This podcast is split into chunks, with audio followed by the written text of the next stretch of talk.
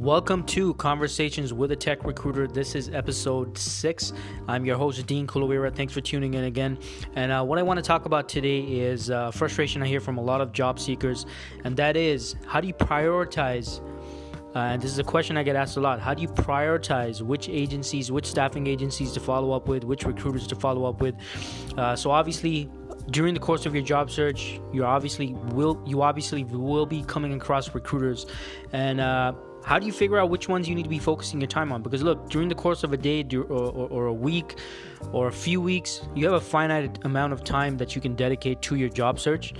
Especially if you're uh, you're currently employed, right? You don't have the time and the freedom as uh, those of us who might not be employed. Uh, someone who's not employed, unemployed, obviously has probably their entire day to uh, dedicate to their job search. But, but if you're not working, you, you obviously need to be very, very protective over your time. So, how do you prioritize uh, who, who you give the most level of priority to and, and how, much time you focus on?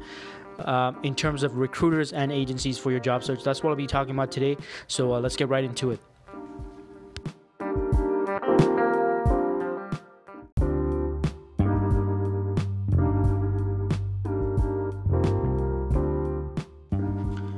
So look, there's two major things you need to figure out when you're in touch with a recruiter, I'm, and I'm speaking from a, a staffing agency recruiter perspective, uh, since I do work on the agency side of the equation. So it, it, during the course of your search, you're reaching out to various types of recruiters and various agencies. How do you figure out which ones you want to focus on and pay attention to and follow up with? So look, there's two things you need to accomplish when you are in communication and in touch with a live recruiter. Number one is you firstly you need to figure out is this recruiter someone that can really assist me? Does it make sense for me to follow up with this person? And I'm going to be getting into three questions, three quick, three key questions you need to be asking. Uh, that'll help you determine that part, right? So we're gonna get to get to that part in a bit. N- number two thing you need to accomplish, and it's your secondary uh, goal in the in the phone call or the meet or, or that initial contact with the recruiter, and that is uh, t- to book a further conversation where you can sell the recruiter again, including myself being an agency recruiter, um, on your professional experience and your skill set.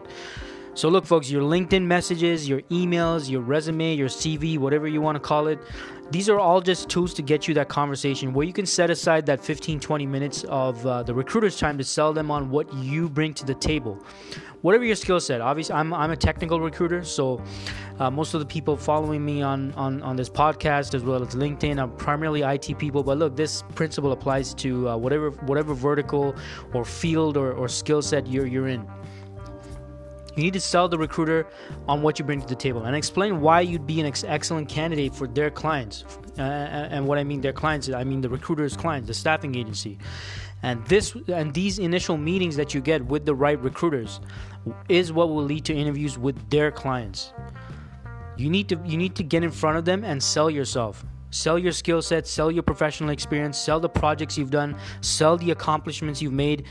And that's not going to be that's not going to cut it if you're if you're doing that through emails and messages and just depending on your resume, folks. That's the reality of it. And that's a mistake a lot of you are making. You're depending on your resume and your resume is not going to be doing all the uh, going to be getting you a job a resume at most is going to get you a that initial interest from a recruiter a phone call maybe an interview but that's about it the the, the resume is not is not what's going to get you the job so keep that in mind and keeping this end goal in mind those two points. Number one, qualifying the recruiter. Is this a recruiter that can help me and does it make sense for me to follow up with them? Number two, uh, getting that in-person face-to-face meeting with the recruiter or a, a further follow-up phone call if you if you can't meet them in person where you can talk in depth about where you're from and what you bring to the table so keeping these two things in mind uh, and again, I want to stress it again. The selling, the actual selling part, needs to take place on that booked phone call or that booked meeting that you make, where you have 15, 20 minutes set aside to run the recruiter through your background experience and or your your major accomplishments, those projects, all those interesting things. Right?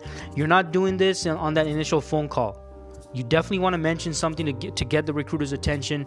And by the way, I'm speaking about recruiters, but it could be a hiring manager, like whoever it is that you're reaching out to that you that you get on the phone. And uh, look, again, like I said, a common mistake a lot of job seekers make is thinking they can just sell their background through emails, messages, and saying I can send you my resume, and you know my and, and inside you're thinking, yeah, my resume is going to get me the job. It's going to get me that uh, you know I can just depend on my resume. Wrong. Wrong. Wrong, folks. Look, a well crafted email or message, a well written resume, don't get me wrong, these are definitely crucial and important for your job search. But the only purpose they serve is in setting a hook and generating interest in a further conversation. And that's a conversation which needs to take place over the phone. Again, over a set period of time, like something something longer than just a few seconds or a few minutes, 15, 20 minutes, like I said, and that needs, uh, and again, needs to take place over the phone or ideally in person. So look, basically, next time you call on an agency and they fall into you know these categories, right, of in terms of priority level, and uh, that you want to meet with them, instead of saying, "Can I email you my resume so you can keep me informed about new opportunities?" which is, by the way, it's very passive. I want you to switch that to when do you have around 15 to 20 minutes uh, Mr. and Mrs. Recruiter, for me to visit your offices or schedule a phone conversation so I can share with you some of the successes I have achieved for the organizations that I have worked at and how I can potentially bring similar value to your clients. Right? So that's what you need to be aiming for, folks. And and uh, look, I can't stress how important that is.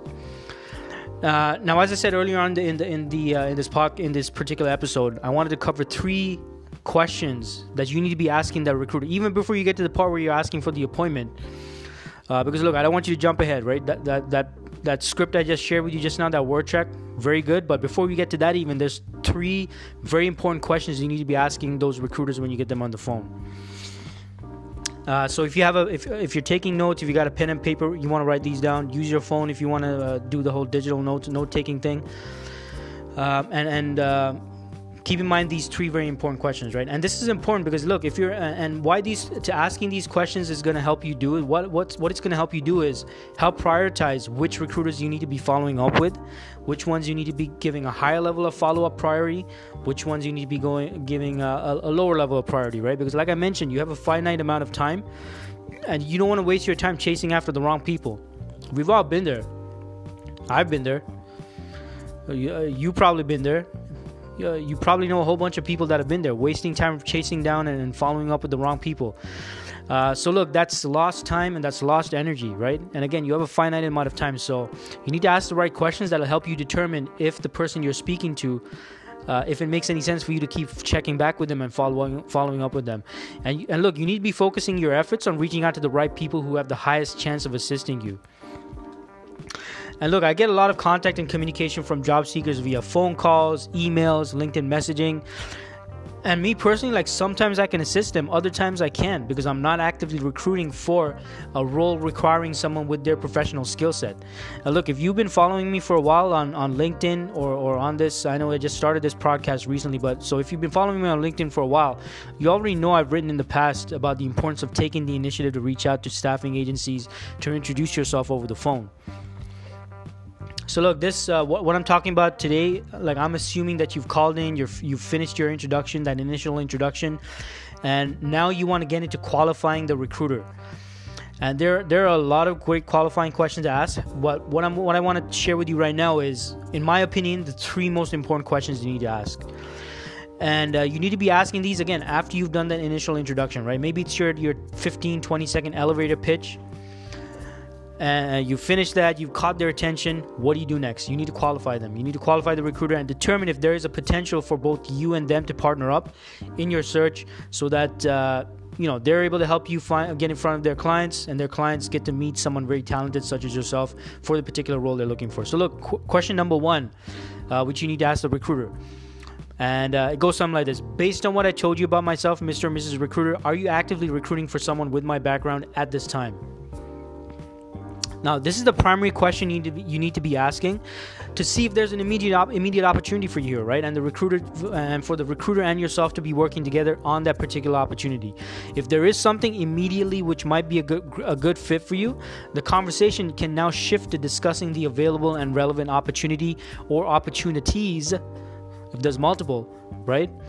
And uh, now there's something active there. There's something right there that the recruiter's working on. Now you can have an actual conversation and you can you can go on to actually booking the meeting or booking another follow-up phone call where you can set aside that 15 to 20 minutes i was talking about before where you can have that more in-depth conversation about the opportunity as well as your professional skill set and all of that uh, now, if your answer is no to this question, if the answer you get from the recruiter is no, like they don't have anything active that's a match for you, uh, that that uh, they can help you with, then, then you need to move on to question number two, which is, And uh, the, the word track should go something like, uh, Mr. or Mrs. Recruiter, have you recruited for my skill set in the past? Now, this question speak kind of speaks for itself, but I want to clarify. You're trying to find out if they've ever recruited for your background in the past. And if they've done so frequently in the past, then you can anticipate them recruiting for someone someone like yourself in, the, in some point in the future. Uh, because if, if they if they've never recruited if you're a business analyst let's say just as an example if you're a business analyst and, and you're speaking as a recruiter they say no i don't have anything for you right now. Great. Have you recruited for any business analyst roles in the past? Uh, at, your current agency? Like uh, on your current team or, or whatever the case is that'll help you determine okay how frequently has this person actually recruited for business analyst positions in the past? Like and you're trying to get an idea here of how often they do recruit or look for people with your professional background and your skill set. And this will help you figure out how, how often you should follow up with them right? So uh, hope that hope that question kind of asking you're kind of uh, seeing the point of asking that question. Have you recruited for my skill set in the past? Now moving on to, to the, the third question are you anticipating recruiting for my skill set in the near or distant future? Now, asking this question allows you to figure out if they can help you at some point in the near future, right? And kind of builds off builds off from the second question, and also helps you figure out again how often should you follow up with this with this uh, recruiter. A recruiter who frequently recruits for your skill set should be assigned a higher follow up priority level versus a recruiter who only occasionally recruits for your skill set. Practice your judgment here, folks.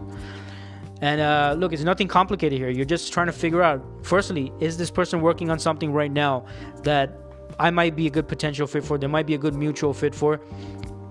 Number two, you're trying to figure out if not, if that's not the case, well then how often do they recruit for my skill set? And and if it is pretty frequently, now you know you need, you probably need to be following up with this recruiter more frequently than someone who does not very frequently recruit for someone with your professional experience and your skill set. So look, number the number one scenario, you know, the number the perfect ideal scenario, of course, would be number one, uh, which is what I went through, which is that they are actively recruiting for someone in your skill set. But if they're not, that does not mean you write off the recruiter right away, and that's why you want to ask those two other follow up questions, because you still need to find out if it makes sense to keep touch with them over the short term or the long term, and how how frequently, how often you should follow up. Uh, so that's why you want to ask those other two questions. Uh, so look uh, I'm gonna go over. The, so just to go over the questions again. Number one, the first question you need to ask after you've done your introduction, based on what I told you about myself, are you actively recruiting for someone with my background at this time? Question number two: Have you recruited for my skill set in the past? You're trying to figure out here how frequently do they recruit for my skill set, right? Number three: Are you anticipating recruiting for uh, someone with my background, my skill set, my job title in the near or distant future? You're trying to figure out now the uh, the future potential so that'll help you figure out how often should you recruit for this. Rec- uh, so how often you should follow up with this recruiter, and if it even makes sense for you to follow up, right? So, uh, very very much some key questions uh, you need to be asking. And look, even if the recruiter is not actively looking for your skill set, if your end goal is to set up a more detailed discussion with the recruiter so you can really sell them on your value as a viable candidate, then the above, you know, those those three questions I just shared with you will help up help you with uh, closing them and then getting an agreement on that so you can set up that follow-up conversation with the recruiter. And what i mean by this is look even if they're not recruiting for someone for, uh, such as yourself at this current point in time but having asked those other two follow up questions, you figure out that they do actually recruit for people with your professional experience and it's possible they might be looking for someone such as yourself in the future. You should now go into seeing if you can set up a, a, a further conversation or an in-person meeting so you can you can further sell them on your experience and make sure that they keep you on top of mind so how you can do that is uh, and, here's a very simple uh, word track you can use is Mr. and Mrs. Recruiter, I understand that you're, that you're not currently actively recruiting for someone with my background. However, given that you have recruited for uh, individuals with my background in the past, and for what you've told me, you've recruited quite frequently for these types of roles as well. What I'd like to do is schedule a more detailed discussion with you so I can let you know about know more about my accomplishments, the kind of value and results I've gotten from my previous employers and managers uh, in the projects I've been involved with, which I can potentially deliver deliver for your clients when the need arises for someone with my background. What does your schedule look like for XYZ, and then provide them with a date or a couple of date op- date times options and uh, set up that meeting as well. Uh, and this will this will help you. And again, asking those three questions gives you better peace of mind that you're not going in and meeting this person and potentially wasting your time uh, if they're if they're not currently recruiting for someone with your with your experience and, the job title that you're seeking. Uh, so look, remember, as, as important as it, is, as it is, folks, to be reaching out to staffing agencies over the phone and introducing yourself, you also need to be asking the right preliminary questions to help you determine who can assist you and who can't. And again, I want to say it again. You have a finite amount of time, especially if you're currently employed. You need to be very picky about who you're spending time with, who you're following up with, who you're diverting or spending your your attention on uh, following up with and, and staying in communication with. So you need to do this qualifying at your end to determine does it make sense for me to to uh, continuously follow up and check in with this recruiter and how often should i be doing that? So look i hope this post this uh, episode was helpful for you. Uh, for those of you actively on the market for work or even passively whether you're unemployed employed doesn't matter you need to be qualifying the recruiters you're in contact with to help determine how often again how often you should be following up and if it even makes sense for you to follow up. So look thanks so much for tuning in.